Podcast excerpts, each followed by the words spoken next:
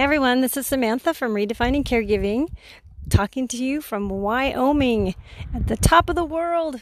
We're living at the top of the world. If you hear any wind, it's because I'm outside. The only quiet place I could think to record would be outside because we have all these fans going inside the house and I don't dare turn them off because it's about 100 degrees where we're at.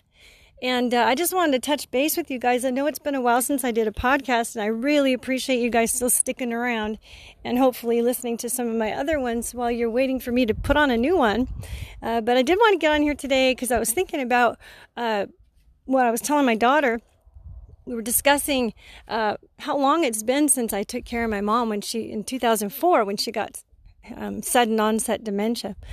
And it's funny. I, I was going to do a, an interview with someone who wants to interview me about my story, and I said, and the book. And, you know, right now I'm at a point where um, I, I, had COVID last year and it's really affected my neurological system. So it's hard for me to think clearly. I have this fog and um, I'm shaky, very shaky a lot of the time.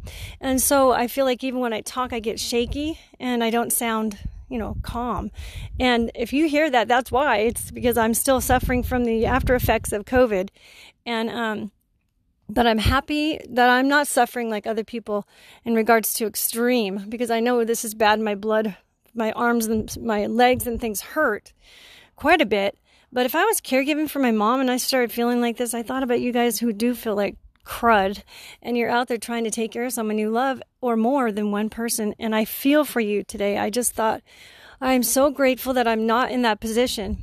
But I also want you to remember one thing, okay? When you're going through this this stuff, you know, you're you're trying to just get take care of yourself and even getting out of bed can be seem like an awful hard thing to do. I want you to remember, you know, you when people say you have to fit caregiving into your life, you know, I like to see it a little differently in a different way because, you know, most of us who have a life already are so busy, we couldn't even fit in anything extra as like maybe friends or uh, it, going on vacations. I mean, we can't fit much into our current lives, most of us. But so why don't we look at it differently instead?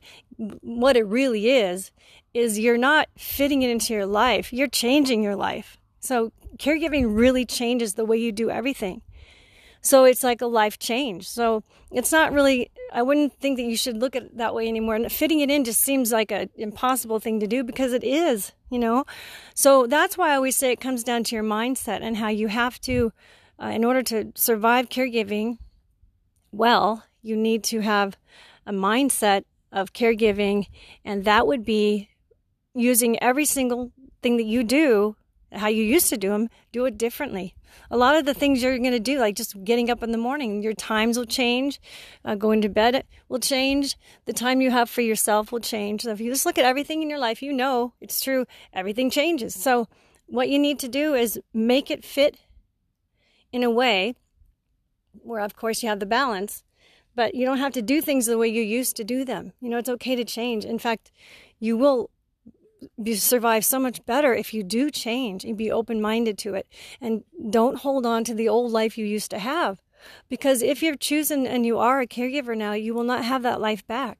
And it's not, some of us see that as like a huge loss, but to be honest with you, I like change. And some people don't, but I like change. And for me, uh, it, it, really comes down to the way you look at change and how you view it. You know, when someone comes to your front door, you, how you welcome them in is how that conversation is going to go. So, if you want to have a good experience as a caregiver, you want to look at it in a way that's going to bring results that are positive for you. So, you know, look at the best things that you can think of. And, and if it's not in the caregiving experience, at least try to incorporate the things you love to do still within caregiving. Like if you have a hobby or you love playing an instrument and now you don't have time to do any of those things. Um, what you could do is incorporate it into your caregiving and share it with the person you're caring for. You know, um, they might like it too. If not, you know, there are other things you like. Let's say you like to um, play cards, you like to do uh, go on adventures, and you can't go on adventures anymore. Well, you can still virtually go on adventures, and you can get on and practically see the whole world uh, via the internet. So you have to be creative. And I just, I guess today I just wanted to say for those of you who are suffering and in pain and caregiving, I my heart goes out to you. But uh, I, I do have hope at the end of this whole thing for you, and that is that it doesn't last forever. Nothing lasts forever. So keep your eye on the ball and just remember that if you focus on intentionally doing everything you do, incorporating the things you love into your life, don't give them up. You don't have to, and you don't have to be the perfect caregiver. Nobody's perfect, and you shouldn't even try to be. So the person needing care, yes, they're hurting, they're suffering.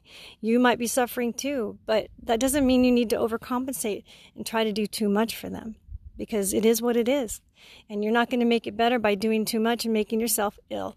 So now I'm going on a little rant. I hope you guys appreciate that um, I care about you and I'm here for you. If you have any questions, I really would love to hear from you.